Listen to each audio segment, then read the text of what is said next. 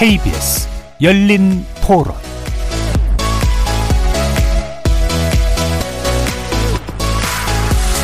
안녕하십니까. KBS 열린 토론 정준희입니다. 식료품 같은 거 마트 갔더니 안 오른 게 없더라고요. 우유값부터 시작해가지고 보니까 너무 비싸졌더라고요. 어마어마하게 비싸. 3인 셋이서 먹는데 한 7, 8만 원 들더라고요. 기름값이 많이 올랐죠. 체감상은 더블은 오른 것 같고 예전에 5, 6만 원이면 제가 차, 작아가지고 거의 만땅 되는데 요즘 막 7, 8만 원 정도 넣어도 한 3분의 2밖에 안 차요. 일본 따라갈까봐 걱정이죠. 급여는 동결되고 물가만 오를까봐. 월급보다 가치가 떨어져서 받는 거니까 같은 월급이어도 부담이 되죠. 소비를 줄여야죠. 가계부 앱을 쓰고 있어요. 한시적으로 정부에서 해준다면 도와준다면 조금 도움이 될지는 모르겠지만 장기적으로 봤을 때 지금 상황이 계속 유지가 된다라고 하면 좀 시간이 걸리지 않을까라는 생각을 하고. 근데 그거는 뭐 우리가 풀고 싶어서 풀어지는 건 아니니까 기름값이든 뭐든지 뭐 우리는 한방울 안 나는 데니까 그런 차이는 있을 것 같아요. 거래소 만나본 시민들의 목소리 어떻게 들으셨습니까? 오늘은 중앙은행 통화정책으로 인플레이션 잡을 수 있을까를 두고 이야기를 나눠볼까 하는데요. 물가 상승의 폭과 속도가 너무 가팔라서입니다. 직장인들이 점심으로 즐겨 찾던 칼국수, 지난해 같은 기간보다 10%포인트 넘게 가격이 올랐고요. 냉면도 9.9% 올라서 한 그릇에 만 원이 넘었다고 합니다. 이러다가 보니 점심과 물가 상승을 조합한 신조 런치플레이션이라는 말까지 유행하고 있다고 하는데요. 당연히 미국도 예외가 아닙니다. 미국의 6월 소비자 물가가 전년 동월 대비 9.1% 상승한 것으로 나타나서 기준금리를 1%포인트 추가 인상하는 고강도 대책이 나올 가능성까지 이야기되고 있는데요. 인플레이션을 막기 위해서 금리를 계속 올릴 수밖에 없는 상황. 최근 한국은행도 기준금리를 한 번에 0.5%포인트 올리는 이례적인 조치를 단행한 바도 있죠. 세계 각국의 중앙은행은 이런 통화 정책으로 과연 인플레이션 문제 해결할 수 있을까요? 가계대출의 부실화, 자산시장 붕괴 등 금리 인상으로 인한 부작용 완화시킬 대책들은 또 잘 마련되어 있을까요? 잠시 후 세 분의 경제 전문가 모시고 미국과 우리나라의 인플레이션 상황 살펴보면서 관련 대책 꼼꼼하게 살펴보는 시간 갖도록 하겠습니다. KBS 열린 토론은 여러분이 주인공입니다. 문자로 참여하실 분은 9730으로 의견 남겨주십시오. 단문은 50원, 장문은 100원의 정보 이용료가 붙습니다. KBS 모바일 콩 그리고 유튜브를 통해서도 무료로 참여하실 수 있고요. 콩을 통해서 보이는 라디오로도 만나실 수 있습니다. 시민 논객 여러분의 뜨거운 참여 기다리겠습니다. KBS 열린 토론 지금부터 출발합니다. 살아 있습니다. 토론이 살아 있습니다. 살아있는 토론, KBS 열린 토론. 토론은 라디오가 진짜입니다. 진짜 토론, KBS 열린 토론. 오늘 토론 함께 해주실 경제 전문가 세 분 소개해 드리겠습니다. 먼저 곽수종 리엔경제연구소 소장 나오셨습니다. 네, 안녕하십니까. 반갑습니다. 자, 그리고 성한경 서울시립대 경제학과 교수 함께 해주셨습니다. 안녕하십니까. 윤지호 이베스트 투자증권 리서치 센터장 잘해 주셨습니다. 안녕하십니까. 자, 이게 최근 미국 금리 어, 인상 폭이 뭐 장난이 아닌 그런 수준인데요. 심지어는 최근 0.75%포인트 올렸지만 조만간 또 1%까지도 올릴지도 모른다라는 얘기가 나올 정도인데 일단 어 미국 6월 소비자 물가 지수는 금리 인상의 효과를 아직까지는 이제 어 긍정적으로 보기 어려운 그런 요소들이 좀 많은 것 같아요. 9.1% 포인트 전월 동일 동기 대비죠.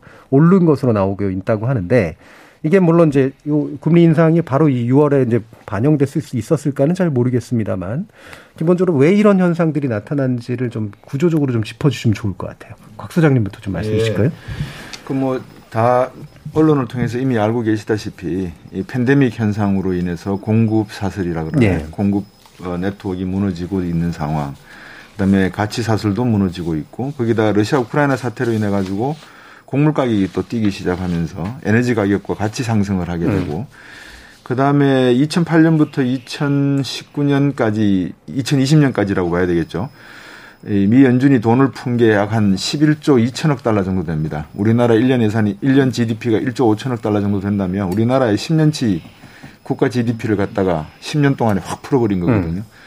그러니까 지금 자연적인 재해에 의해서 어, 발생되는 공급망의 문제점, 거기다가 러시아 우크라이나의 전쟁에 따른 곡물값, 사료값 인상, 그 다음에 미 연준이 거기다가 돈을 많이 푼 돈값이 싸지게 만든 원인에 예. 따른 물가 상승, 이 세 가지 요인이 동시에 지금 발작을 일으키고 있는 상황이다. 음. 이렇게 보시면 어떨까 싶습니다. 예, 발작을 일으키는 상황이다라고까지 표현을 해주셨어요. 네.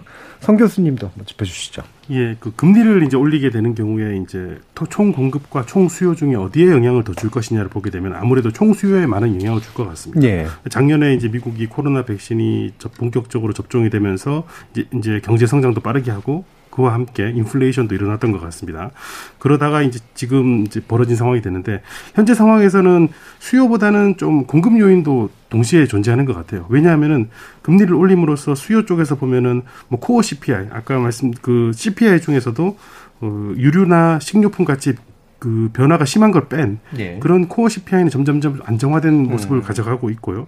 하지만은 뭐 다 아시는 것처럼 유류 가격이나 식료품 가격 많이 올랐기 때문에 그런 것을 빼면은 기본적으로 수요에 어느 정도 어, 수요를 좀 누르는 효과 정도는 지금 있는 것 같은데 지금은 이제 공급 요인도 같이 발생해서 즉 우크라이나 사태와 같은 일로 인해서 물가가 좀 잘 잡히지 않고 올라가고 있는 것이라 볼 수 있고요. 또 실제로 기준금리를 올렸을 때 이게 경제 전체적으로 퍼지는데 걸리는 시간이 보통 한 12개월 정도를 최소한 네. 잡는 것 같습니다. 그래서 이게 본격적으로 이제 어떤 결과가 나타나기에는 좀 이른 시간이 아닌가 싶고 나중에 얘기가 되겠지만 IMF 총재 같은 경우도 내년에 이제 인플레이션이 잡힐 것이다라는 네. 예측을 한 건도 한 것도 이런 맥락에서 본 것이 아닌가 싶은 생각이 있습니다. 예.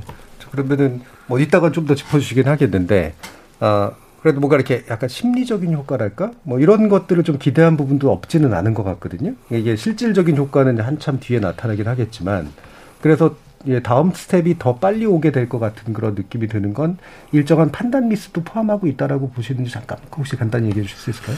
뭐 약간 그런 부분도 음. 있긴 한 것 같은데요. 근데 이제 지금은 좀 뭐라 그럴까 그 이제 인플레이션이 급격하게 올라간 것에 대한 어떤 그 두려움이 좀 있는 것이죠. 네네. 그리고 이게 이걸 과연 우리가 못 잡을 것이 아닌가에 대한 음. 두려움을 올라가는 게 있는데 뭐 그렇다 하더라도 여전히 제가 생각하기에는 금리가 충분히 높다 그러면 그런 이제 좀 음. 그 심리적인 부분은 그런 이제 실질적인 변화에 의해서 통제될 수 있기 때문에 약간 시간이 더 걸려야 되는 그 부분이 예. 저는 첫 번째가 아닐까 싶은 생각이 네. 있습니다. 음. 나중에 좀 더 짚어보도록 윤 센터장님도 말씀 좀 주시죠. 앞서 두 박사님이 음. 워낙 잘 정의를 해주셨기 때문에 음. 지금 저는 좀 더 시장에 있는 입장에서 무엇을 걱정하는지 예. 결국은 인플레 기대 심리가 문제거든요. 음. 그리고 파월 의장이 저번에 이제 자기는 코어보다는 헤드라인을 보겠다. 헤드라인 음. 닮아 쉽게 말해서 그 유가라던가 그 음식료에 관한 가격이 반영되는 거 하지 않겠습니까? 결국은 장바구니 물가라던가 휘발유 가격이 잡혀야 인플레 기대 심리가 잡힐 것이고 음. 인플레 기대 심리가 잡혀야 사람들이 뭐 소비를 하든지 아니면 뭐 급여를 올려달라는 것도 좀 멈출 수 있고 그래서 모든 것은 거기로 다 모아지고 있는 상황입니다. 근데 문제는 아직까지는 유가가 내려오질 않다 보니까 음. 그게 잘 통제될 거란 자신감이 없는 데다가 네. 그게 있고요. 또 하나 하나 더는 세 번째 요인 중에 하나 shelter라는 게 있거든요. 연준에 보면은 음. shelter가 결국 주거비입니다. 근데 주택 가격 하락에도 불구하고 아직 렌트비가 좀 내려오지 않았어요. 물론 아까 말씀드린 교수님 말씀하신 것처럼 시차가 좀 1년 음. 6개월 정도 있으니까 이게 내려올까지 시간이 필요하다. 그래서 결론적으로 말씀드리고 싶은 거는 제 생각에는 뭐 지금 굉장히 두려움이 커지고 있지만 인플레 기대 심리는 약간 잡히는 느낌이 있잖아요. 음. 데이터들이. 그래서 그런 부분의 정책적인 효과는 좀 작동되고 있는 것이 아니겠는가 저는 음. 판단하고 있습니다. 네. 자 그러면 이거는 예상의 영역이긴 네. 합니다만 네. 대략적인 뭐 분위기는 잡혀가고 있는 것 같은 느낌도 네. 들긴 하는데요. 네. 근데 예전에 보면 금리 인상 한번 하거나 내리거나 할 때마다 굉장히 그 모호한 표현들이 엄청나게 등장을 맞습니다. 했었는데 요즘은 모호하지가 않은 것 같아요. 어떻게 어떻게 보세요, 박수정 선생 이게? 그래서 이제 금리를 어, 올릴 수밖에 없는 상황은 아까 말씀드린 대로 네. 돈이 너무 많이 풀려가지고 음. 어, 인플레이션 요인의 한 파트를 그렇죠. 세 가지 요인 중에 한 파트를 차지하고 있으니까 이거는 당연히 올릴 수밖에 음. 없는 거죠. 81년 이후에 나타나는 소비자 물가가 9.1을 찍으면서 네. 폴 버커 당시 미 연준 의장도 그 당시에 이제 카터 레이건 이한기에 그당 금리를 20%까지 올려버리거든요. 음. 그러니까 이제 금리를 올리면 물가를 잡는 거는 아까 우리 저상 교수님 말씀하신 수요를 조금 제약하는 측면이 네. 있습니다. 그게 전체 우크라이나 사태와 팬데믹 사태를 해결하지는 음. 못할 거거든요. 그렇죠. 그 부분을 어떻게 해결할 것인가가 음. 인플레이션이 안정적으로 가느냐인데 바이든 대통령이 지난 주인가요? 그 사우디아라비아 왕세자도 만났었죠. 이제 그런 내용들이 LNG와 석유의 공급 부분, 유럽이 걱정하고 있는 유럽 경제가 걱정하고 있는 부분은 어느 정도 타협점을 찾기 위해서 가는 거라 그러면 아까 윤조 팀장이 말씀하신 시장에서는 어느 정도 내년 하반기 이후에는 상반기 이후에는 시장이 안정적으로 갈 거다. 그리고 제가 선물 시장 유가 변동을 보니까 내년도에 어, 선물 시장에 지금 브렌트유나 어, 서부 텍사스 중진류가 80달러 중반대로 지금 떨어지고 있어요. 음. 그래서 그런 걸 놓고 본다 그러면 유가만 안정이 된다면 엘렌 의장은 재무장관은 유가가 소비자 물가의 근원 물가의 소비자 물가의 한 50%를 차지하고 있다 이렇게 지금 예. 판단하고 있거든요. 그러니까 유가만 어느 정도 안정이 된다면 러시아 우크라이나 사태가 어느 정도 뭐 지지부진하게 간다 하더라도 물가는 조금 안정될 수 있다. 음. 그게 경제 지표상에 나타나지 않겠나 그래 보여집니다. 예. 예. 예. 자 그러면은 그 미 연준이 어, 어느 시점에서 어느 정도 또 한번 금리를 확 하고 올릴 것인가에 대한 예상을 간단하게 한 번씩 한 번씩 좀 짚어주시죠. 음. 먼저 윤 센터님. 하여튼 용어가 계속 나오고 있습니다. 저도 음. 최근에 ultra step이라는 네. 네. 100bp 한 번에 올릴 수 예. 있다. 그리고 시장에서는 뭘 두려워하냐면 지난 6월 FOMC 회의 때도 블랙아웃 기간이라고 있거든요. 지표가 그 기간 동안에 전망 경로가 좀 상이한 숫자 나오면서 굉장히 giant step이 나왔었기 음. 때문에 혹시나 이번에도 그런 거 아니야 생각을 음. 하고 있는데 아까 제가 처음 답변 드릴 때 내용을 돌아가서 생각을 해보면 최근에 나온 데이터는 미시간 1년 후 기대 인플레이션 같은 경우에도 한 5.3에서 5.2로 특히 5년 후 기대 인플레는 3.1에서 2.8로 내려오면서 굉장히 시장에서는 그 화제가 됐었거든요. 네. 결국 인플레이션 기대가 좀 잡히는 거 아니겠는가. 음. 그리고 또 아까 박사님께서 말씀하신 것처럼 걸프 상국을 갔는데 결국 관건은 2018년처럼 OPEC에서 한 9월쯤에는 좀 증산을 해주면 가능하지 않을까 했는데 언론에 보도된 거는 뭐 증산 불가다 이런 말 하지만 사실 이번에는 안보 협약을 하러 간 거고 그 1차가 되고 나면 그때도 트럼프 때도 다음 회기 때 증산을 했었거든요. 음. 그래서 그런 감안한다면 오히려 여름 지나고 나면 소위 물가가 좀 약소 상승세가 주춤해질 수 있고 그러면 저희가 보기에는 ultra step으로 가기는 쉽지 않아 보인다. 음, 그렇게까지는 안 갈 거다. 예, 음. 판단하겠습니다. 네, 교수님. 예, 지난번 이제 그 결정이 좀 독특했었는데요. 지난번에 그 FOMC를 하기 전에 5월 이제 CPI가 사실 한 이틀 전, 하루 전에 발표가 됐습니다. 음. 근데 그때 예상치를 훨씬 넘어서 이제 8.6%가 되니까 사실 그 FOMC 하기 직전까지 분위기는 그냥 big step이다. 0.5% 네. 포인트 가는 거라 그랬는데 갑자기 이틀 사이에 giant step이라는 분위기가 거의 뭐 overwhelming하게 덤비게 되면서 이제 그 giant step을 단행을 했거든요. 음. 이번에도 좀 비슷한 일이 생기는 분위기긴 했어요. 그러니까 음. 원래 6월 CPI가 예상치가 8.8%였는데 9.1%로 나오니까 이제 big step이 이제 giant step을 넘어서 가지고 이제 ultra step. 뭐 네. ultra step 다음 제가 뭐가 있는지 모르겠습니다만 뭐 네. super ultra가 있는지 어쨌든 네. ultra step 얘기가 또 굉장히 그 분위기를 잡았습니다. 근데 지난번과의 차이점은 지난번은 그 CPI 발표 시기와 그 FOMC가 한 이틀 정도밖에 시간이 차이가 없었는데 아직 그 FOMC가 시간이 좀 남아 있거든요. 음. 그래서 지난주에 발표가 된 이후에 갑자기 이제 ultra step 얘기, 즉 1%포인트 올라가는 얘기가 많이 나오다가 그 후로는 좀 이제 그에 대한 경계가 많이 나오는 것 같아요. 음. 말씀하신 것처럼 이제 장기 인플레이션 전망도 좀 낮아졌고 음. 그리고 뭐 근원 CPI도 나쁘지 않다는 얘기, 코어, 코어 CPI도 그렇게 나쁘지 않다는 얘기가 있고 그리고 좀 이제는 좀 경기 침체 가능성이 커지지 않느냐에 대한 우려도 퍼지게 되면서부터는 예. 다시금 이제 giant step 쪽으로 즉 0.75% 포인트 올라가는 게 다시 이제 부상하고 있고 연준에 있는 그 지역 연준 의장들 총재들도 이제 비슷한 얘기를 하고 있어서 아마 다음번에는 0.75% 포인트가 거의 확실하지 않을까 예, 예. 걸음 보폭을 0.25를 기준으로 크고 작고를 더해가고 줄이는 순간이 어느 순간 와버렸는데 음. 두분 다 이른바 울트라까지는 아닌 것 같다라고 좀 보시긴 했, 습니다 예. 곽수정 소장님 어떠세요? 캔자스시티 연준의 그 어, 에드 어, 저 뭐죠 어, 에스더 어, 예. 연 총재는 어, 0.25로 가자. 음. 또 그러고 있어요. 음. 세인트루이스나 이쪽 그 애틀란타 쪽에서는 0.7로 가자. 예. 이런 제가 볼 땐 좀 무리인 것 같고. 음. 근데 이제 숫자가 중요한 게 아니라 어, 미국의 생활 패턴을 보면 1분기는 그 holiday 시즌이 연, 결이 돼가지고 소비가 좀 많은 시즌이고요. 예, 예. 2분기는 또 이제 학교 활동이나 여러 가지 활동이 많으면서 여행을 떠나기 시작하는 음. 휴가철이 시작이 되거든요. 근데 유가가 올라버린 상태니까 음. 이런 것들이 중첩이 되면서 아마 소비자 물가가 8에서 9로 점프를 하니까 아, 정책 당국자는 깜짝 놀랐을 것 같습니다. 음. 근데 이제 시장에서는 아까 두 분 성 교수님하고 윤 팀장님, 센터장께서 말씀하셨지만 시장에서 나오는 흐름은 기대치도 아마 조금 떨어지지 않겠는가. 모든 것이 하향으로 갈 가능성이 있기 때문에 연준도 그렇고 월가에서도 지금 부분적으로 제가 말씀드린 부분적이라고 하는 것은 뭐 10% 20%가 아니라 거의 한 40% 50% 정도 분석가들이 자꾸 저 하이크를 음. 0.5 이상으로 올리게 되면 오히려 이게 역효과가 나오니까 음, 음. 조금 적당하게 가자라는 의견도 나오거든요. 예. 그런 의견들을 보면 뭐 1을 올렸던 0.7을 올렸던 이게 중요한 게 아니라 이 인플레이션을 잡는데 금리 정책이 사용될 수 있는 방도는 음. 제한적이다. 아까 말씀드린 대로 돈이 풀린 거를 갖다가 컨트롤하는 것이지 팬데믹에 의한 어떤 효과라든지 네. 러시아 우크라이나 전쟁 효과를 잡는 것은 불가능하다. 저는 그렇게 음. 보여집니다. 예.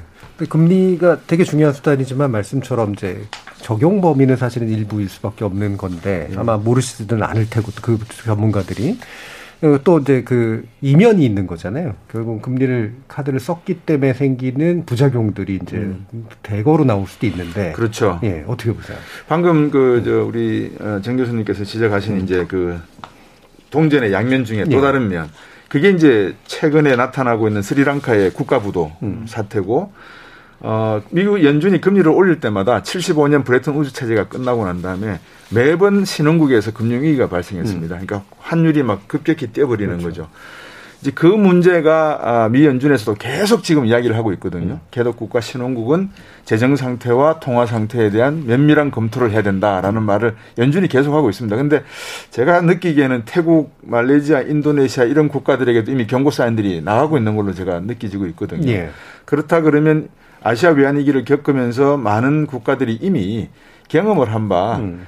디레버리징에 대한 방법을 어느 정도 강구하지 않을 수 없는 상황이기 때문에 음. 이 문제는 심각하게 하나의 또 다른 세계 경제 금융 위기로 가지는 어려울 거다. 음. 문제는 남미 아니면 어, 아프리카 쪽의 어느 국가 중에서 음. 어, 금융 위기가 한번 발생할 가능성은 있어 보인다. 그게 아마 동전의 또 다른 면이 아닐까. 예. 환율에 따른 통화의 불안정성이 국가 부도 사태를 야기할 수 있다. 음. 그게 하나의 문제인 것 같습니다. 그러니까 최악체 고리를 그 아프리카라든가 예. 어, 남미, 남미, 쪽에서 예. 이제 보고 계시는 예. 거네요. 혹시 센터장님은 이 부분 의견 있으신가요?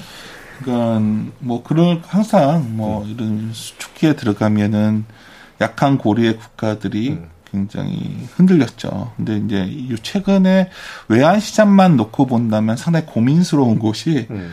놀랍게도 일본입니다. 예, 예. 왜냐하면 일본이 결국 YCC라는 결국 국채 미국 자기 친해 국채를 0.25%에 계속 사주는 정책을 취하다 보니까 그렇죠. 예. 근데 엔화가 너무 풀렸고 또 헤지 펀드들이 그 기회를 놓치지 않고 근데 일본 은행 입장에서는 너무 국가 부채가 많기 때문에 계속해서 그걸 어느 정도 유지할 수밖에 없는 음. 상황이고 그래서 일각에서는 최근에 원화가 약하지만 사실 엔화 약한 거에 비하면 비교도 안 되는 네 상황이거든요. 그래서 여러 가지 부채 위기 중에서 특히 한국은 가계 부채가 문제다 달고 음. 있고 혹시 일본의 국가 부채가 혹시 문제가 된다면 그건 굉장히 메가톤급 악재일 음. 텐데 음.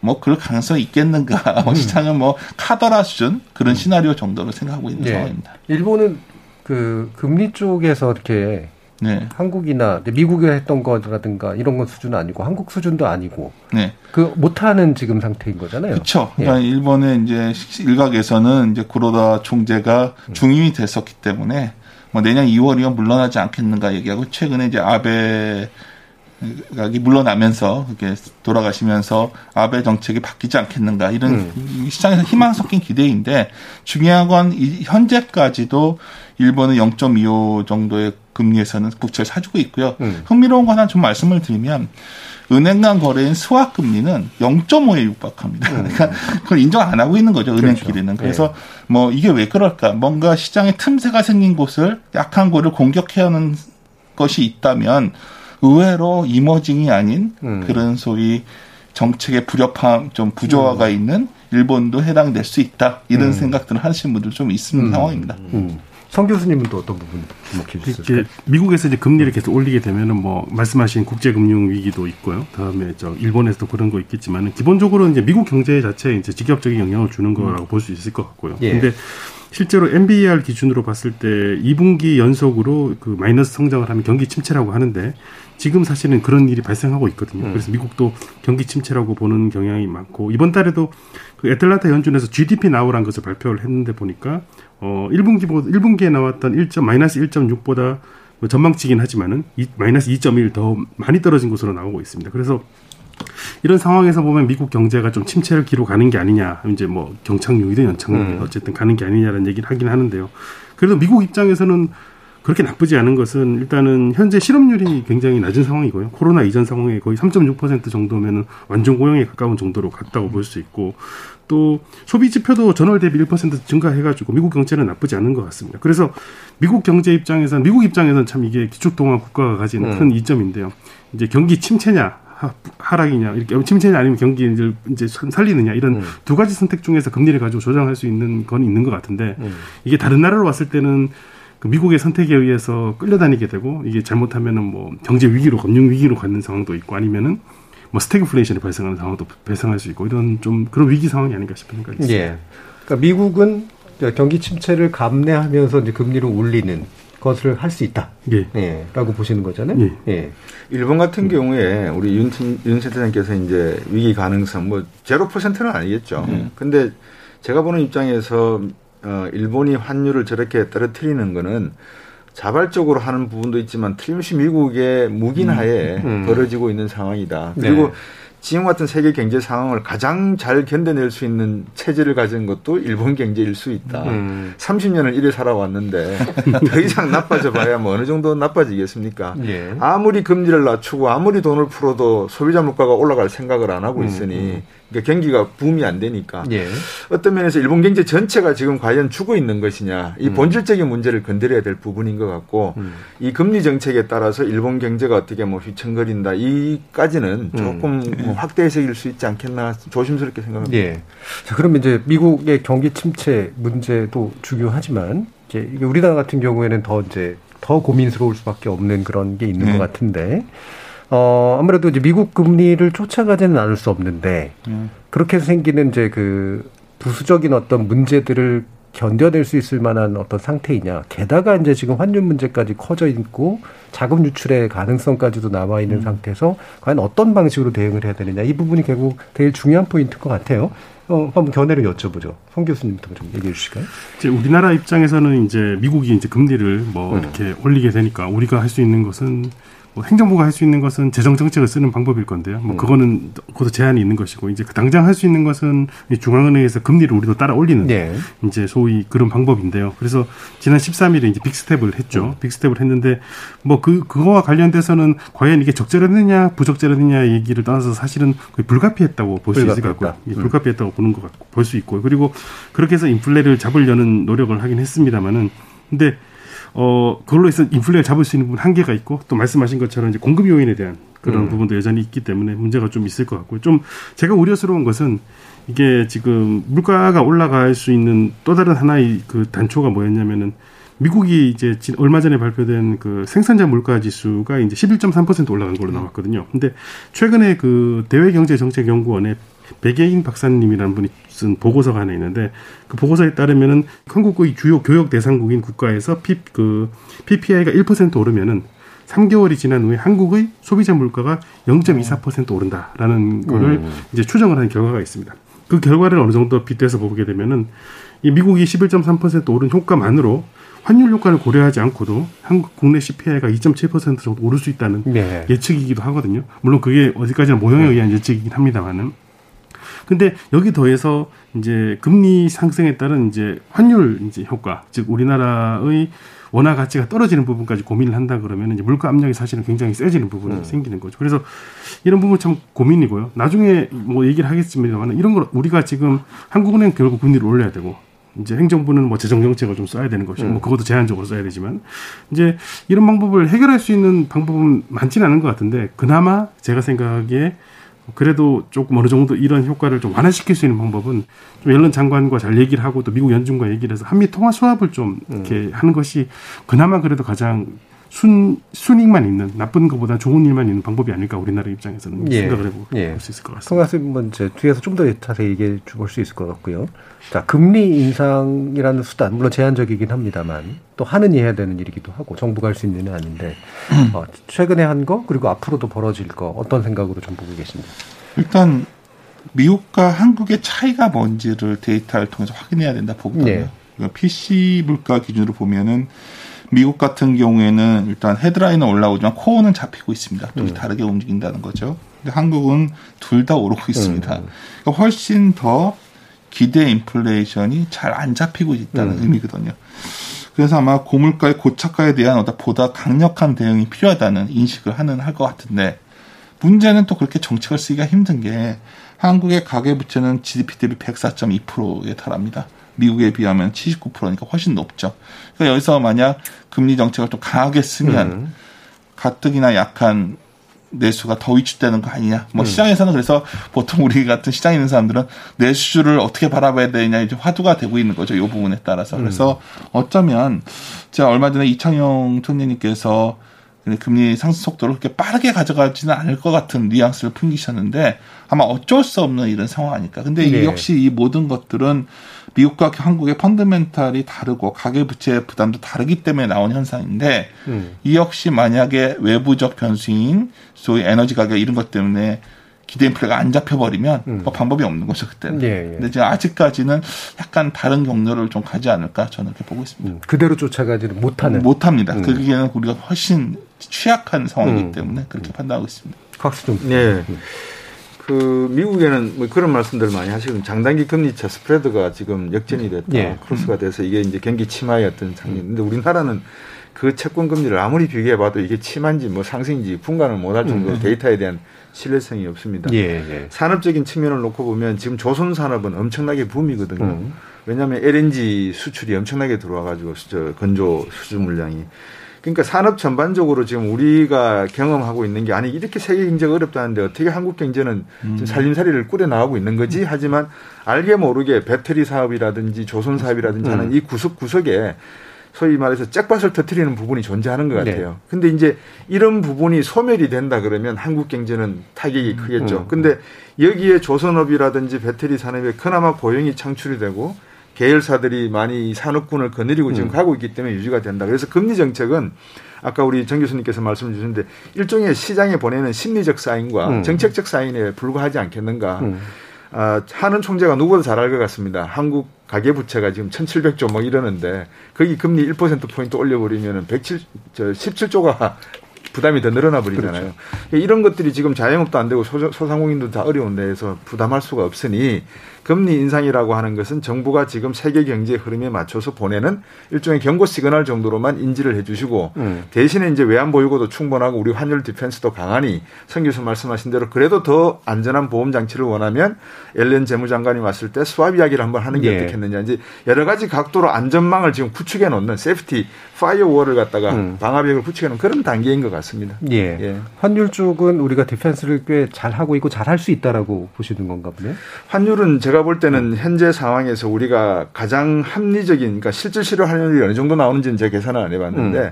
이 부분에서 1,350원 이상은 넘어가지는 않을 것 같습니다. 예. 그래서 아마 2022년 하반기까지 가더라도 1,350원을 뚫기는 상당히 어려울 것 같고요. 음. 만약 이게 1,400원까지 뚫었다 그러면 대한민국 경제는 그야말로 상당히 심각한 상황으로 간다라는 신호를 받아줘야 되거든요. 그래서 예. ceiling price가 한 1,400원 정도로 봅니다.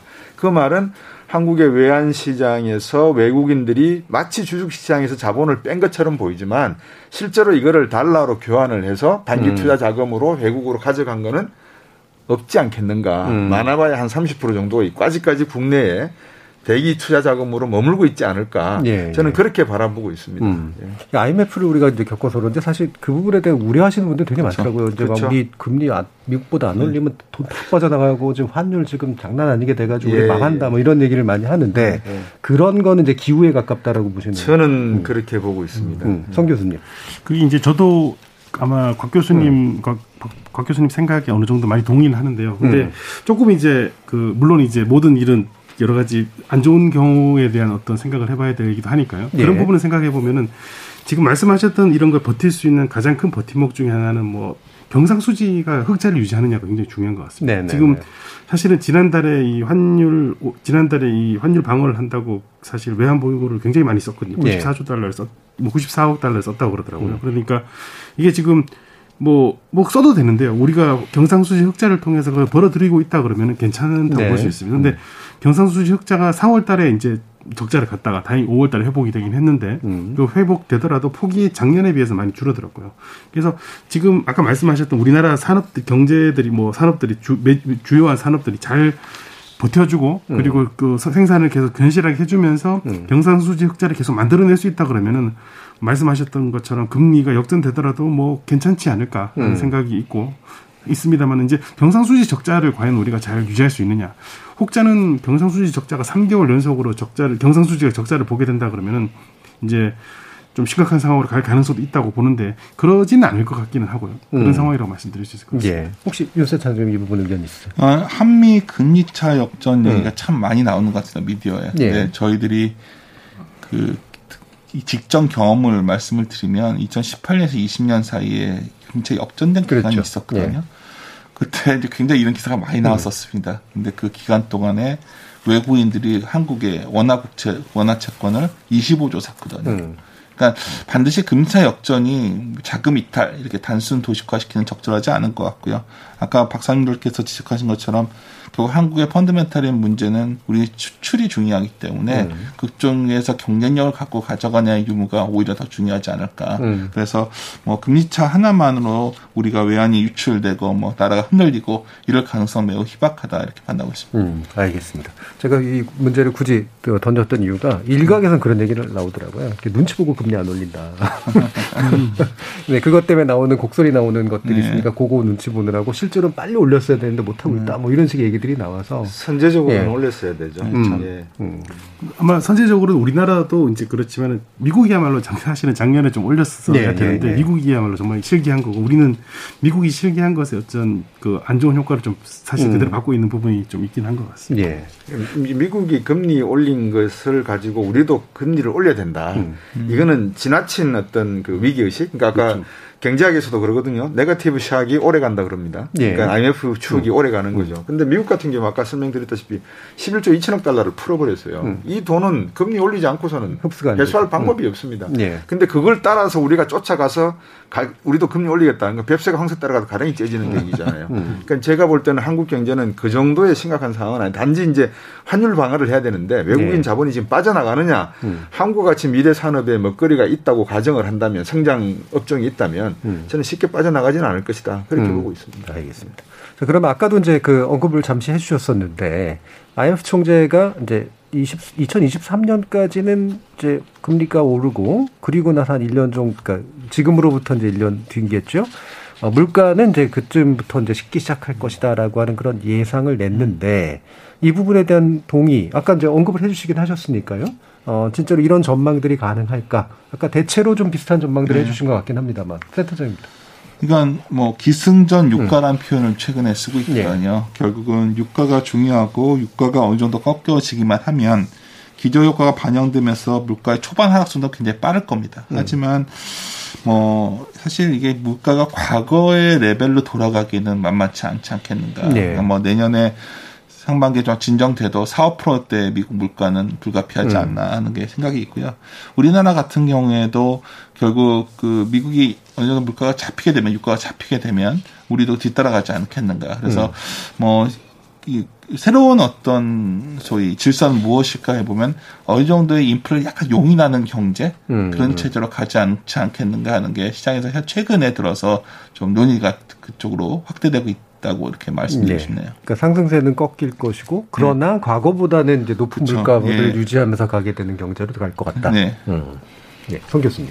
예, 아마 IMF 총재님이 그렇게 말씀하실 때는 당연히 내부적인 연구를 예. 했을 거예요. 했을 것이고 또 이제 시간이 걸린다는 부분도 얘기를 했을 예. 것인데 또 그 발언의 어떤 사실 못지않게 약간 어떻게 보면 뭐라 그래 규범적인 발언 이제 normative 음. statement라고 그러는데 음. 앞으로 이렇게 해야 된다는 본인의 어떤 판단이 좀 들어있다고 생각을 음. 해요. 그래서 금리를 당분간 올려야지 우리는 내년에 내년 정도에 내년에 금, 물가가 떨어지는 것을 기대합니다. 경험할 수 있다. 음. 그러니까 지금은 금리를 올릴 타이밍이다라는 것을 이제 대외적으로 좀 알려주고 있는 그런 말이라고 저는 음. 해석하고 있습니다. 음. 예. 이중적인 측면들이 있는 거죠. 예. 예. 자, 곽수정 소장님. 예. 그래서 이제 미국이 예, 사실 바이든 대통령이 쉘가스의 그이 장고는 음. 이 펌프를 열어버리면 유가는 상당히 안전될 수가 있습니다. 그런데 네. 이제 환경 문제를 들고 그렇죠. 나오면서 잠가놓고 이거 석유 가격을 좀 올라게 만들어 놨으니까 그럼 미국의 정유업체는 얼마나 지금 이득을 보고 있을까? 또 영국 같은 경우에는 그렇게 이득 보는 기업들에 대해서 일시적인 법인세 인상을 그렇죠. 지금 부과를 하고 음. 있는데 음. 미국은 그런 조치도 안 하고 우리나라는 오히려 지금 법인세를 인하해 주고 있는 음. 상황이고 그러니까 이런 상황들이 계속 엮여져 가면은 이 금리 정책에 대한 IMF가 어떻게 보든 총재가 어떻게 보든 우리나라 입장에서 미국의 금리 인상은 이건 불가피하다는 건 분명한데 음. 아까도 말씀드렸지만 우리가 굳이 그거를 따라가면서까지 금리를 막 계속 올려야 된다는 건 아닌 것 같아요. 우리는 무엇을 관리해야 되냐면 가계부채 문제를 제일 관리해야 되는 음. 문제이다. 음. 그럼 이 가계부채가 대개 어디에 묶여 있느냐? 부동산에 다 묶여 있거든요. 음. 그래서 부동산 가격의 침체에 본질적인 금리와 연계된 문제가 있는 것이지 음. 대출 다른 분야의 금리 환율이나 이런 문제 문제성은 상대적으로 덜하다 저는 그렇게 보고 있습니다. 예.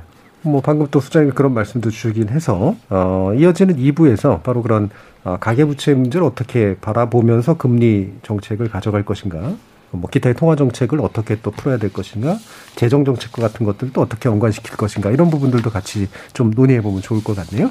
뭐 1부는 이 정도에서 마치고 잠시 후 이어지는 2부에서 구체적으로 우리나라가 할 수 있는 정책적인 이야기들 좀 나눠보도록 하겠습니다. 여러분은 KBS 열린 토론과 함께하고 계십니다. 토론이 세상을 바꿀 수는 없습니다.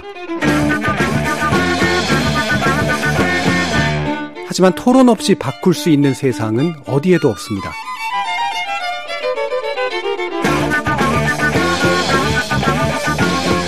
세상의 선한 변화를 갈망하는 당신. 정답이 아니라 질문의 힘을 믿는 당신. 우리 KBS 열린 토론에서 만납시다.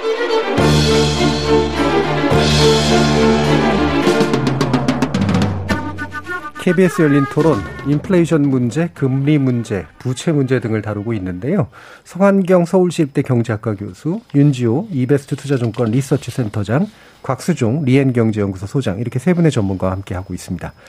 자, 방금 이제 어, 곽 소장님께서도 말씀 주셨지만 과계부채 문제 이게 이제 금리에 관련된 정책에서 가장 좀 고민해야 할 그런 영역으로 좀 지목을 해주셨는데 실제로 우리 경제 뇌관으로까지 꼽히고 있고 음. 예전부터도 계속해서 지목해왔던 문제 아닙니까? 자 어느 정도 수준에서 지금 우리가 주목을 해야 될 필요가 있다고 보시는지 성황 교수님께 좀 여쭤보도록 할게요. 예, 6월 말에 이제 가계부채 액수를 보게 되면은 1,859조 4천억 원 정도로 해서 전년 동기 대비 5.4% 증가하긴 했습니다. 예. 근데 이게 뭐 조금 다른 얘기지만은 가계부채 규모가 지난 분기보다까지 해서 2분기 연속 하락 추세에 있기도 하고요. 음. 그래서 그 가계부 가계부채는 뭐늘 문제고 문제가 아닌 건 아니지만은 음. 제가 더 심각하게 보고 있는 문제는 가계부채보다 오히려 자영업자 대출 부분이 좀 심각할 것 같습니다. 아, 예. 자영업자 대출. 그래서 실제로 한국은행에서 금융안전 보고서를 낸 거에 따르면은 자유, 지난 3월 말에 자영업자 대출이 960조 7천억 원이고인데 이게 코로나 직전 대비해 40 10% 이상 증가했거든요. 그리고 특히 취약차주가 보유한 자영업자 대출이 88조 8천억 원 규모로 해서 이것도 코로나 직전에 비하면 30% 넘게 증가했습니다. 음. 그래서 사실은 이 자영업자 대출을 정부에서 계속 그 대출 만기를 연장시켜주고 있었거든요. 네. 코로나로 인해서. 근데 이게, 이게 이런 상황에서 금리 부담이 이제 올라가게 되고 경기 침체가 동반하게 될 것 같으면은 아마 가장 약한 약한 고리가 거기서 시작되지 않을까 싶은 생각도 음. 들고요. 물론 이제 가계 부채는 워낙 원래 있었던 문제이기 때문에 그 부분이 약한 고리가 아닌 건 아니지만은 우리가 지금 더 약한 고리로 빨리 터질 수 있는 부분은 자영업자 대출인 부분인 것 같고요. 물론 정부에서 이제 지금 뭐 50조가 넘는 대규모 추경을 통해서 일부 막아주긴 하지만은 그래도 금리가 올라가는 이런 펄머넌트 샥을 그런 일시적인 어떤 저 그 추경을 통해서 막기는 좀 힘들지 않을까 싶어. 저는 예. 그 부분이 정말 걱정되고 있는 것 같습니다. 예. 그 자영업자 부분을 지금 정책금융으로 뭔가 좀 해결을 해보겠다라고 지금 안이 나오고 있는 것 같은데 예. 그런 방안은 좀 고려해볼 필요가 있다고 생각을 하시나요? 예. 뭐 특히 자영업자 중에서 음. 취약할 수 있는 취약차주들에 대한 음. 부분은 당연히 지금 고려해야 되는 부분이고요. 그래서 음. 그게 지금 나온 것은 정부 입장에서 너무나 당연한 조치를 하고 음. 있는 것이고 어, 계속 고려를 해야 되는 부분이라고 볼 수 있습니다. 그 오히려 전체적인 가계대출 규모를 줄이는 것도 음. 물론 중요하긴 한데 약한 고리가 터져 나가지 않도록 지금 계속 예. 단속하는 부분이 저는 굉장히 음. 중요하지 않을까 생각합니다. 자 이런 지적 강구정 선생님 어떻게 생각하세요? 그 방금 말씀하신 그 자영업자들의 음. 가계 대출은 가계 가계 부채에 잡히지 않는 별다른 항목이지 예. 않습니까? 예.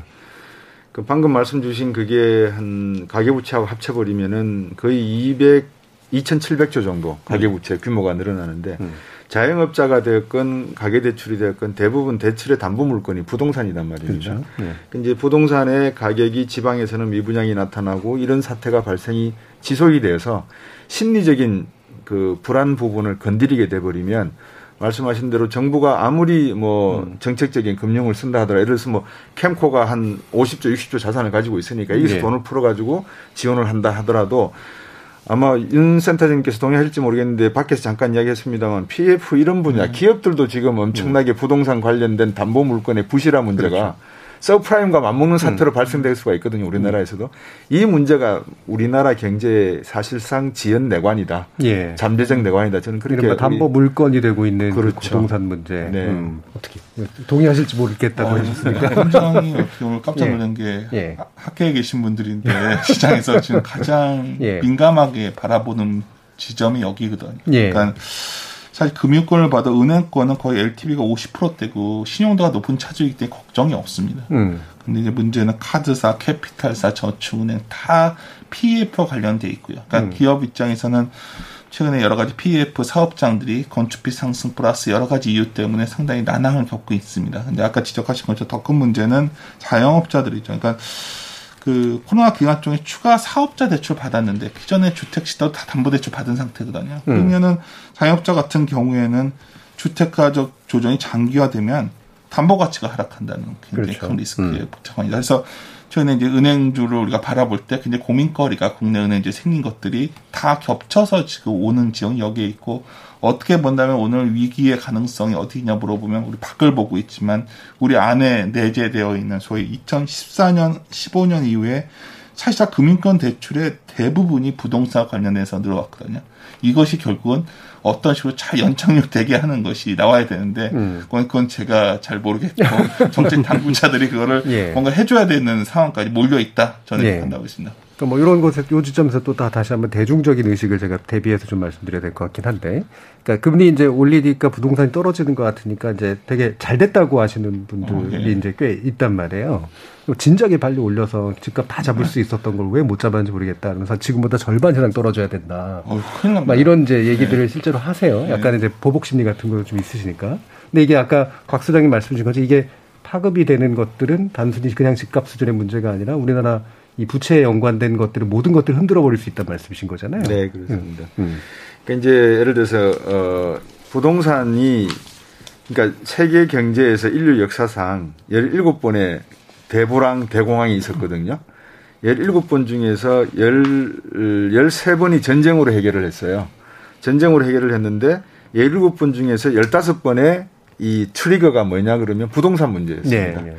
경제가 성장을 하면 경제 성장에 차지하는 부동산의 비중이 건설 같은 부동산 비중이 한 20%를 넘거든요. 그러다 보니까 결국은 어, 중국도 마찬가지고 작년 말까지만 해도 중국도 상당히 좀 부동산 개발이 안 좋았지 않습니까?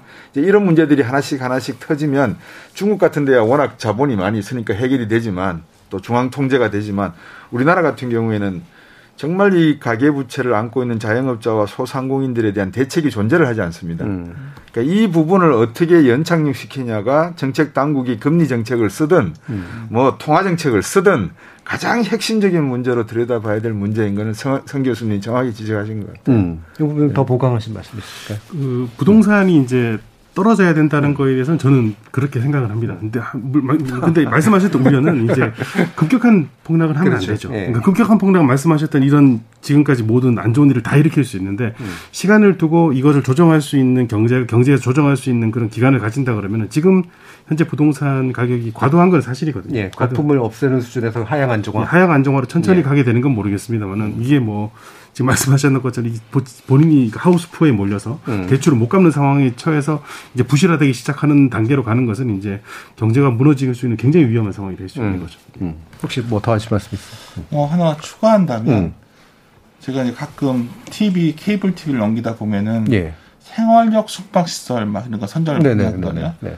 근데 이게 거의 다 주택 대체 상품으로서 여러 가지 이제 PF에서 투자했던 어. 대상들입니다. 예. 그러면 올해부터 본격적으로 아파트 입주 물량이 늘어난다고 보면은 음. 오피스텔, 생활형 그렇죠. 숙박시설 같은 예, 것들은 예. 특히 더 위험하다. 음. 그러니까 뭐 혹시 이 방송을 들으신 분이 있다면 음. 특히 뭐 최소한 이런 쪽의 투자는 뭐 욕먹을 수 있겠지만 말씀드리면 굉장히 조심하셔야 된다. 예. 그건 그, 꼭 강조드리고 싶네요. 종이로 붙어 있는 것도 많이 맞습니다. 아, 그렇습니까? 그러니까 예, 전단지처럼 제가 논래 PF 예. 구조를 네. 막 기획하시면 좀 좀만 공부해 보시면 음. 되는데 금리가 요만큼 움직이면 음. 조달 비용은 이만큼 늘어납니다. 예, 예. 그, 그 사업장들이 유지하기가 쉽지 않은 거거든요. 그렇죠. 그러면 그만큼의 이상의 분양을 해야 되는데 과연 가능하겠는가? 그게 음. 최근에 시장을 바라봤을 때 음. 금융권에서는 가장 우려 섞인 시선으로 음. 시선으로 보는 포인트가 거기에 있거든요. 음. 그러니까 지금 말씀 주셨는데 부동산 시장의 이 카르텔을 보면 네. 시행사 시공사가 있고요. 네. 건설사 밑에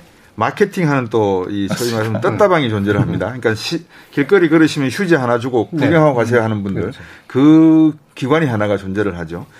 거기에 붙잡 뭐 자발적으로 들어가서 설명을 들으면 음. 마치 곧 이 건물을 사면 대박이 날 그렇죠. 듯합니다. 안살 수가 없죠. 지금 아까 윤 센터장님 말씀하셨지만 기업은 기업대로 지금 위기 의식입니다. 음. 이 저축은행이 사실은 시중은행보다 먹고 살 게 없어서 음. 전부 부동산 PF 쪽으로 투자를 많이 네. 했단 말입니다. 틈새 시장으로.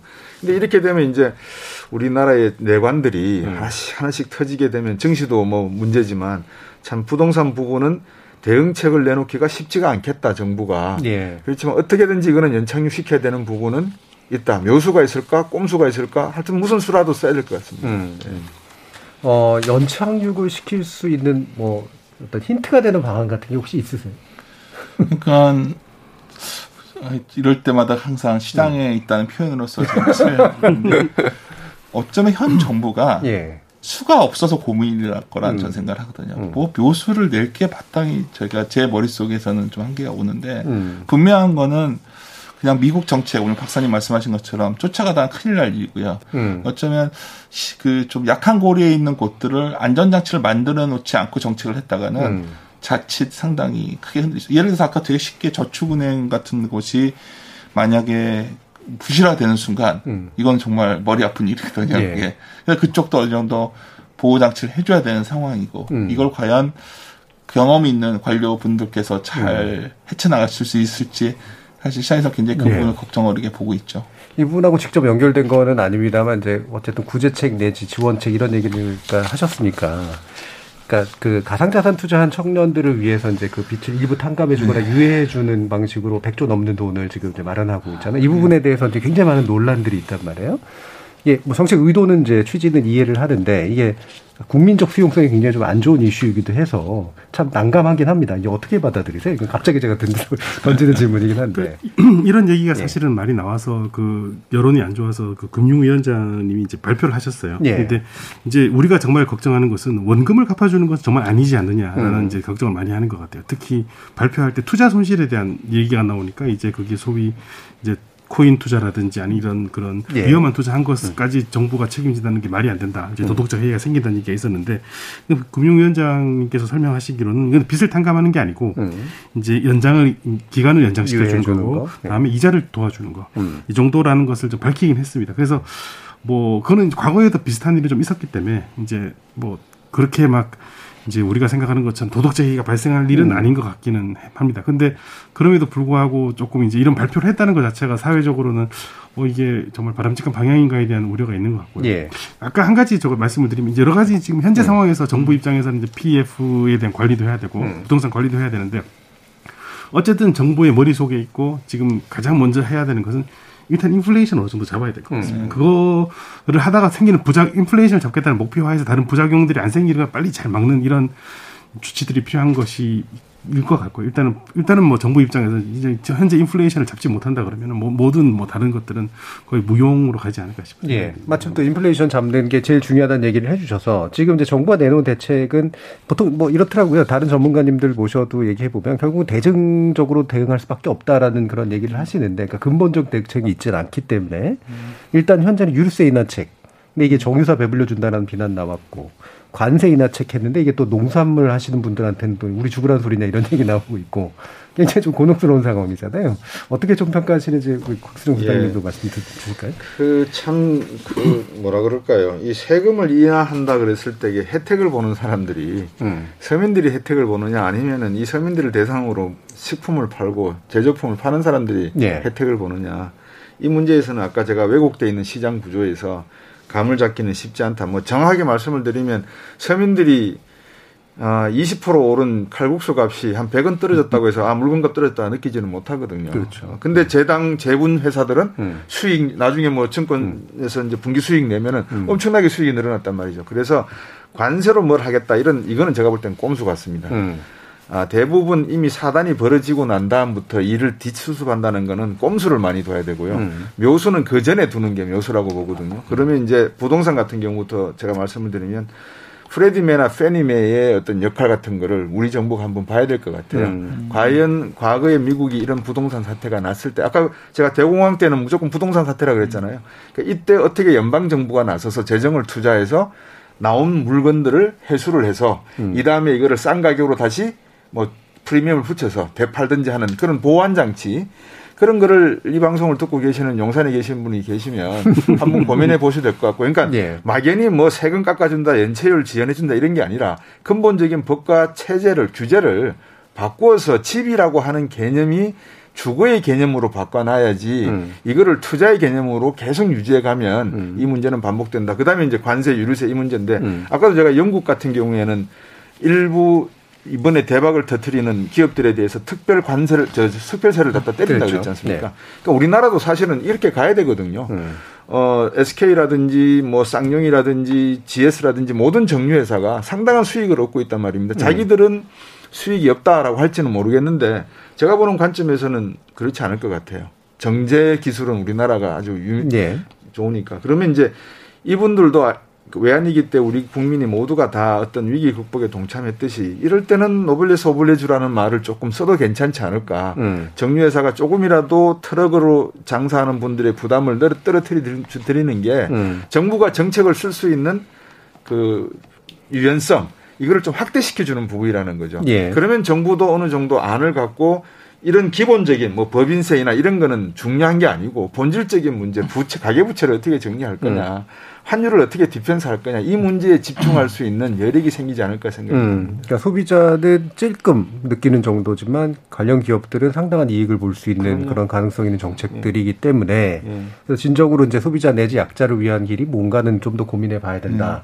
음. 예, 어떻게 생각하세요? 이게 시장 얘기 나오니까 굉장히 정확히들 진단하신 겁니다. 예, 예. 시장은 반기죠. 예. 왜냐하면 관세 인하나 유류소 인하가 제품 가격에 정확히 전가되지 않으면 음. 마진 개선 효과가 뚜렷하거든요. 그렇죠. 음. 법인세도 우리가 오, 직접 5년 내에 가장 그래도 5년 내에는 가장 많이 오른 나라에 속하기 때문에 음. 3% 낮춰주면 그만큼 이익이 느는 겁니다. 음. 근데 그게 나라 전체 후생이 되는지는 잘 모르겠고요. 음. 기업 입장에서는 이런 세금 정책이 상당히 좀 긍정적 요인으로 작동된다. 음. 그게 근데 과연 나라 전체적으로 그런 취약계층에 대한 지원으로 연결될 가능성은 매우 낮다 보고 있고요. 음. 오히려 시장에서 좀 생각하는 거는 직장인 비과세 확대 음. 뭐 그런 부분들 직접 대놓고 소득에 관련된 비과세 같은 것들이 오히려 더 필요하고 뭐 별거 아닌 것 같지만 대중교통비 환급 음. 뭐 이런 재정 정책들이 타겟가 명확하기 때문에 오히려 효과가 있다고 저희들은 보거든요. 예. 그 외에 기업에 관한 여러 가지 세금 정책은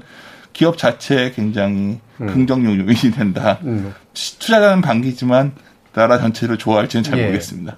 전체 후생을 고민하면 개인들 내지 소비자들이 물가 상승으로 인해서 실질적으로 감소한 가처분 소득만큼 뭔가 보존해주는 그런 국가적 조치? 아주 굉장히 조심스러운데요. 음. 이건 투자와 상관없이 납품 단가 연동제라는 게 있습니다. 음. 그거는 기업한테는 좀 마이너스 요인이 됐지만 음. 분명히 그런 어려운 기업들한테는 도움이 되는 정책일 수가 아, 있고요. 아, 기업 쪽에서는 또 그런 정책. 그렇죠. 예. 예. 음. 성광규 교수님. 이게 그 관세나 유류세를 낮춰주게 되면은 음. 사실은 당연히 우리가 경제학 원론 시간에 수요 곡선과 공급 곡선을 가지고 보면은 그 관세나 그 이제 유류세가 낮아진 만큼 그대로 소비자한테 혜택을 가지는 않습니다. 네. 당연히 네. 수요 공급 곡선이 이제 이렇게 네. 그 직선이 아니니까 이렇게 사선으로 되어 있으니까 네. 당연히 그렇게 되는 건데 어 이걸 아주 어, 조금 다른 얘기일 수는 있습니다만은 그 수요 이 유류세라든지 기름이라든지 아니면은 식료품과 같은 경우에 수요는 굉장히 비탄력적이거든요. 음. 그렇게 되면은 사실은 세금을 낮추게 되면 혜택이 생산자보다 소비자한테 더 많이 갈 것 같은 느낌은 들어요. 음. 단지 우리가 이제 혜택을 보지만은 개별이 개인이 조금씩 조금씩 보기 때문에 사실 크지 않다고 생각하는 그렇죠. 건데 음. 그럼에도 불구하고 시장 구조가 굉장히 이제 독과점적이다. 지금 뭐 유료 시장이 사실 독과점 시장이잖아요. 음. 그런 경우 같으면은 우리 앞에 두 분이 말씀하신 것처럼 음. 굉장히 많은 혜택을 이제 음. 기업들이 가져가는 게 맞고 같고 실제로 그러고 있는 모습을 좀 보이는 것 같습니다. 음. 정부 입장에서는 이제 뭐 대중요법이지만 어쩔 수 없이 뭐 식료품에 대한 관세를 낮춰주게 되니까 농민들은 이제 싫은 얘기를 하죠. 음. 그래서 또 정부가 이제 내세웠던 거 보니까 500억 만큼 이제 농수산물 쿠폰을 발행하겠다. 음. 그것도 사실은 일부에서는 500억 농수산물 쿠폰을 발행하면은 그것도 일종의 확장 재정 정책이 아니냐라는 음. 얘기도 있지만은 약간 농민들 입장에서는 그래도 네. 관세 낮아진 거에 대한 어떤 피해를 좀 보상해 주는 차원이 있지 않을까 생각을 하고요.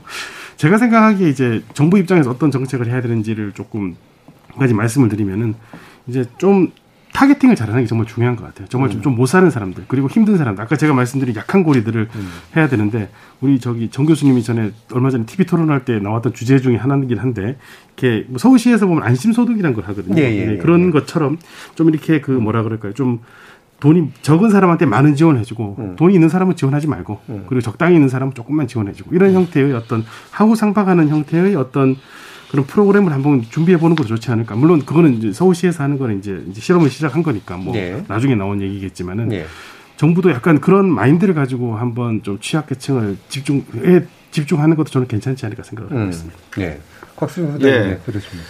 그 안심소득 개념, 그러니까 이제 자본주의 시장이 이게 발전하면 발전할수록 양극화, 그러니까 경제학 이론에는 딱 저는 세 개밖에 없다고 보거든요. 음. 아담 스미스의 국보론에서 나타난 자유주의 음. 경제 이론, 그다음에 케인즈의 거시경제 이론, 음. 그다음에 칼 막스의 자본론. 음. 이세 가지 이론이 나타나는 시기가 산업혁명이 일어나면서 발생되던 시기와 그러니까 지금 우리나라가 경험하고 있는 세계 산업 발전의 역사적 고리와 순환하는 측면에서 거의 맞아떨어집니다. 네. 그러면 안심소득이 되었건 소득주도 성장이 되었건 체제 생계층을 지원하는 정책을 음. 핀다는 의미는 저는 상당히 바람직하다고 봅니다. 근데 이거를 정부가 나서서 곽수종이가 낸 세금과 윤, 윤 센터장이 낸 세금, 정 교수님 낸 세금을 모두어서 이쪽으로 쏟아주는 것이 좋기는 하나 시장에서 하는 행동은 아니란 말이죠. 네. 그러면 시장에서 우선 어떤 조치를 하도록 네. 해야 된다는 거죠. 그게 음. 뭐냐? 또 용산에서 잘 들어주시면 고맙겠습니다. 이 정부 출범할 때 삼성과 LG와 현대와 많은 기업들이 네. 수백조 원씩 각각 투자하겠다고 발표한 적이 그랬죠. 있습니다. 네. 그 투자하시면 됩니다. 음. 그거 투자해서 고용 늘리고 수출하시면 어떨까 하는 생각이 듭니다. 예. 시작에서 투자할 것 같으신가요? 어, 굉장히 어, 미국에는 확실히 투자할 것 같습니다. 예. 미국에는 friend shoring 때문에 예. 생산 기지를 상당히 옮겨야 되는 상황. 음. 그 국내 투자도 늘리고 있는데 기대해 봐야겠죠. 음. 결국 우리 경제가 발전하려면 기업이 결국 투자를 늘리고 현수화돼야지 가능한 얘기인데 박사님 말대로 그렇게 되면 좋아질 텐데 투자라는 건 기본적으로 소위 수익률이 확보될 때 해야 되는데 음. 과연 그 정도의 수익률이 확보될 만한 비즈니스가 뭐가 있는지 그게 오히려 고민거리가 되지 않을까. 예. 돈의 문제라기보다는 음. 그 부분에 제가 짧게 첨가를 네. 하면 미국이나 중국이나 유럽 많은 국가들이 네. 이제 4차 산업혁명을 하면서 맞습니다.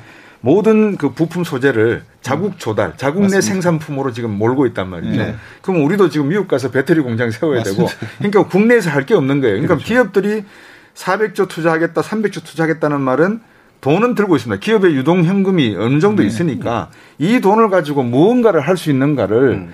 정부 대신해서 기업이 여유가 있다면 음. 해달라는 거죠. 예. 그 정신이 이게 이제 어느 정도 시장 경제에 맞는 음. 논리에 입각하다는 말씀이고 정부가 음. 언제까지 허리띠 졸라매면서 사, 최저 생계층이나 사회의 이런 그 뭐 약자 계층을 음. 지원할 수 있겠습니까? 그러면 제도를 바꿔야죠. 사회주의 제도로. 음. 아니면 사회적 경제 시스템으로 바꿔야 되겠죠. 예. 그러니까 기업이 그걸 그러니까 자기 여윳돈을 가지고 투자를 어디선가 해주는 게 음. 단순한 어떤 선의의 문제만이 아니라는 말씀인 네. 거죠. 자본주의 체제를 유지하는 굉장히 중요한 한 가지 방법이기 네. 때문에. 음.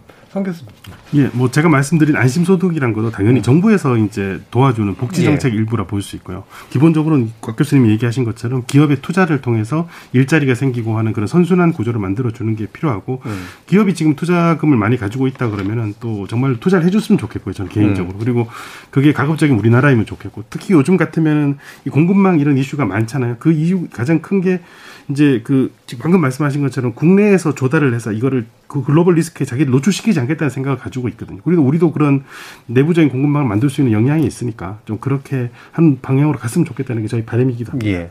방금 또 이제 미국 그 재무장관 만난 얘기도 해주셔서 이게 통화 스왑 얘기는 물론 재무장관이 이제 이건 내 역할의 영역이 아니다라고 하는 거를 알고 있고 또 이제 우리나라 이창용 총재도 바로 그런 취지 얘기를 하긴 했습니다만 통화 스왑 얘기 나오고 있고 그다음에 friend shoring해서 그 친분 있는 국가 간에 서로 간의 공급망을 안정시키는 정책 우리나라가 되게 소중하겠죠 미국 입장에서 보면 이런 것들을 지금 들고 나오고 있는데 곽수정 어, 소장님 이게 예. 어느 정도 미국과 지금 우리가 할 수 있는 것들의 어떤 옵션들이 있다고 보시나요?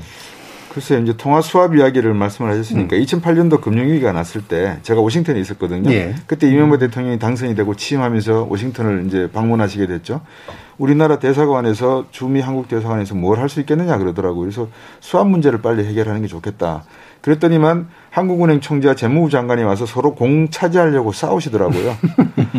이런 걸 보면서 과연 우리나라의 경제 관료들이 예. 대한민국의 근본적인 문제점을 제대로 해결하려고 생각을 하느냐. 음, 음. 그럼 통화 수합이 300억이면 되고 200억이면 안 되냐. 음. 심리적인 요인이다 이 말씀인 그렇죠. 거죠. 예. 그러면 이런 심리적인 요인을 정치 외교적인 동맹 관계로 끌어올리면서 음. 또 다른 산업 측면에서 서로 주거니 받거니 예를 들어서 우리가 미국의 셰일가스나 LNG 가스를 사오겠다. 대신에 그 사오는 양만큼 우리의 LNG 수주를 해다오. 네네. 이런 어떤 trading 하는 음. 측면이 국가 전략상에 구체적으로 나타나야 되는데 음. 과거 정부도 그렇고 지금 정부도 그렇고 뭐 이러지, 이러지만은요. 음. 아직까지 이런 것들이 구체적으로 안 보인다. 예. 그래서 대책이라고 나오는 게 뭐 법인세이나 유류세나 이러는데 이거는 정말 그 감, 은, 저, 언 발에 오줌누기라 그럴까요? 음. 예, 그런 식의 표현이 적절할 수밖에 없다. 예. 그럼 어느 정도 이렇게 그 일할 수 있는 카드를 가지고 있으면 수합 정도는 얻을 수 있고 대신 네. 뭔가를 이제 함께 해내야 된다는 말씀이죠. 근데 그것도 외교과도 있습니다. 예를 들어서 음. 우리가 통화 사업을 한다는 말은 역설적으로 표현하면 우리 외환 보유고 상에 단기 자금이 급격히 나가면 네네. 위험해질 수 있다는 신호도 받아들일 수 있으니까 음. 시장에 우리 들어와 있는 외국인 자본과 기관들이 어떻게 해석하느냐 음. 이것도 중요한 부분이죠. 그래서 아까 정 교수님이 정확히 이제 모든 사안들은 동전의 양면들이 다 있거든요. 음. 그림자와 밝은 면. 이것 중에서 어느 게 더 비중이 높게 보고 시장이 어떻게 해석하느냐가 중요하다. 지금 상황에서는 경제적인 여건에서 만약에 우리가 통화 수합을 막 액을 복구하듯이 한다. 이제 이렇게 되면 아 우리가 조금 문제가 있어 보이나 이런 심리가 돌, 돌아갈 음. 수 있다는 거죠. 음. 예. 그러면 증시 문제도 또, 또 윤센터 여쭤봐야 될 것 같은데 네. 어, 지금 일단 금리 인상에 뭐 거의 직격탄을 맞고 있는 셈이긴 하잖아요. 전망하시기가 참 우울하시긴 할것 같긴 한데. 그건 주시장을 우리가 공식적으로는 가치라는 게 음. 결국 뭐 할인율이 굉장히 중요하다 얘기를 하겠지만 제가 오늘 드리고 싶은 말씀이 이런 겁니다. 주시장은 항상 언더슈팅이고 오버슈팅이 있거든요. 음. 언더슈팅이나 오버슈팅을 만드는 건 보통 내러티브입니다. 이야기 스토리를 갖고서 올라오죠. 음.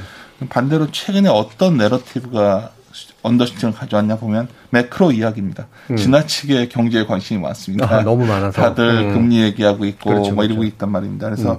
보통 주가는 그렇게 내러티브가 오히려 많이 좀 회자될 때는 음. 넘버를 봐야 된다, 숫자를 봐야 된다고 음. 표현을 하거든요. 숫자로 봤을 때는 한국의 전체적인 어떤 기업의 가치 대비 주식이 상대적으로 싼 수준에 있는 건 맞다. 예, 예. 그렇게 본다면 뭐 세상이 망하지 않는다는 믿음을 갖고 계신 분이라면 종말론적 사고보다는 순환론적 사고의 입장에서 장기 투자가 드디어 할 만한 시기가 음. 와 있다. 제가 정확히 바닥은 알 수 없죠. 예, 예. 하지만 아까 말씀드렸던 그런 기업들, 우리나라 대표하는 기업들이 글로벌 생태계에서 생존 가능성이 높은 기업들이 있다면 음. 이럴 때 오히려 투자에 나서야 된다. 단 경제는 좋지 않아 보일 것이다. 음, 음. 그렇지만 오히려 그걸 길게 본다면 그럴 때가 투자의 기회였다는 말씀을 꼭 드리고 음. 싶습니다. 그러면 이제 흔히 이제 정부나 이런 데서는 뭔가 이렇게 자꾸 카드를 만지작거리게 하게 될 텐데. 네. 지금 증시 안정 펀드나 이런 것들이 나올 만한 시점이라고 보시나요? 뭐 그런 것들은 원론적으로 주식시장은 많이 간역을 하면 안 음. 좋습니다. 그냥 예. 그대로 그대로 놔두는 게 제일 난데 설마 그런 액션까지 할 수 있을까요? 그렇게까지 어. 하지는 않을 것 같습니다. 알겠습니다. 자, 그러면 마무리해 주실 어, 시간인데요. 어, 지금 상당히 좀 개, 개인으로서는 뭐 음. 정부도 당연히 당황스럽지만 개인으로서도 굉장히 당황스러운 음. 그런 상황인 것 같습니다. 그래서 과연 어, 상당히 만만치 않은 이 폭풍이 몰려오고 있는 현재 시점에서 어, 과연 어떤 것들을 어, 기업, 개인 또는 정부 에게 강조해서 얘기해 주실 수 있을지 세 가지 다 말씀 주지 않으셔도 되고요. 가장 중요한 포인트라고 생각하시는 부분부터 얘기해 주시면 됩니다. 먼저 곽수정 부장. 예. 뭐두 분께서 잘 정리해 주실 것 같아서 음. 저는 그 공매도에 대해서만 결론적으로 예. 잠깐 좀 말씀드리고 싶습니다. 공매도의 역사는 사실상 이 파생 상품이 존재하지 않을 때 나왔던 하나의 상품이거든요. 음. 프로그램 매매는 그 다음에 태어났고 그러면 공매도가 할 수 있는 게 개인은 할 수가 없습니다. 왜냐하면 위험 부담이 선물 시장의 위험 부담이 그렇죠. 얼마나 큽니까? 지금 같은 상황에서 대한민국이 공매도를 놓고 갑을 감론을박하는 것은 충분한 한국 학술적인 가치는 있지만 음. 시장 상황을 놓고 봤을 때 증시 안정 펀드를 집어넣는 것보다는 공매도를 일시적으로 한정적으로 규제하는 것이 더 바람직하다. 음. 그러면 이 문제가 금리에 따른 가계부채 문제, 비투의 문제, 연끌의 문제까지도 어느 정도 심리적인 안정감을 음. 줄수 있다는 측면에서 음. 제가 그 공매도 제도에 대한 만큼은 정부가 금감원에서 금융위원회에서 한번 검토해 보시면 어떻겠는가 제안을 드립니다. 예. 자 그러면 윤 센터장님도 말씀 주시죠. 어 주식 에 아무리 관심이 많다 보니까 음. 그 제가 워렌 버핏을 굉장히 좋아하는데 예, 예. 그 주주선에서 이런 말을 남겼습니다. 그 비관적인 분위기일 때 투자한다. 음. 비관론이 좋아서도 아니고 위기가 이런 말이 좋아서가 아니라 비관론이 초래한 가격이 마음에 들어서입니다라는 표현을 썼거든요. 어, 네. 그러니까 우리가 상황이 좋지 않을 때 항상 정신을 똑바로 차리고 어디에 기회가 있는을 바라보신다면 음. 최근에 여러 가지 위기 상황에도 불구하고 여러 가지 몇 년 뒤를 바라보는 투자의 기회 참을 수 있다는 점을 좀꼭 말씀드리고 싶고요. 예. 상황은 좋지 않을 거라는 것도 동시에 꼭 전하고 싶은 말 중에 음. 하나입니다. 예. 가치 투자, 장기 투자 말씀하셔서 버펫 얘기하실 것 같았는데, 근데 진짜 맨날 중에 얘기해 주셨네요. 예. 굉장히 뭐 훌륭하고 멋있는 말씀이었던 것 같습니다. 마지막으로 성한경 교수님. 예, 뭐 저는 이제 그 정부에 하고 싶은 얘기가 한 가지 있는데, 그러니까 음. 뭐 아까 통화 수합을 너무 매달리면 안 된다는 말씀도 하셨는데, 예. 매달리듯이 갈 필요는 없을 것 같고요. 우리가 가지고 있는 바기닝 칩들이 여전히 많이 있거든요. 미국이 최근에 반도체 동맹을 해달라 이런 요구도 했었고 그런 것들을 잘 엮어서 우리도 통화 수합을 받아내면은 이게 통화 수합이란 게 상설 통화 수합을 하는 국가들이 있습니다. 음. 그 국가들에 우리가 포함되긴 쉽지 않겠지만은 만일에 정말 그쪽으로 갈 수 있으면은 뭐 부정적인 시그널보다는 긍정적 시그널이 시장에 훨씬 강할 것 같다는 생각이 들어서 좀 해주면 좋을 것 같고. 예. 그리고 이제 또 한 가지 말씀드리고 싶은 것은 취약 계층에 집중해라. 예를 들자면 지금 상황에서 다들 어렵다는 얘기를 하거든요. 그러면은 자연스럽게 정부나 정치권에서도 그냥 좀 선심성 그런 정책을 좀 펴려는 마음이 들 수밖에 없는 것 같아요. 근데 그런 모두 다 내는 곡소리를 다 듣지는 말고 정말 필요한 곳을 잘 타겟팅해서 그분들을 약한 고리가 되지 않도록 도와주는 음. 그런 게 정부 역할이 아닐까 저는 생각을 하고 있습니다. 예. 음, 세 분이 또 어, 약속하신 데 골고루 또 말씀을 주셨네요. 자, 오늘은 비록 심각한 경제 상황에서 만나서 얘기를 나눴습니다만 그래도 어, 이 상황을 좀 더 냉정하게 파악하는 데 많은 도움을 주시지 않았을까 싶은데요. 오늘 논의는 이것으로 모두 마무리하겠습니다. 오늘 함께 해 주신 윤지호 이베스트 투자증권 리서치 센터장, 곽수종 리엔경제연구소 소장, 성한경 서울시대 경제학과 교수 세 분 모두 수고하셨습니다. 감사합니다. 감사합니다.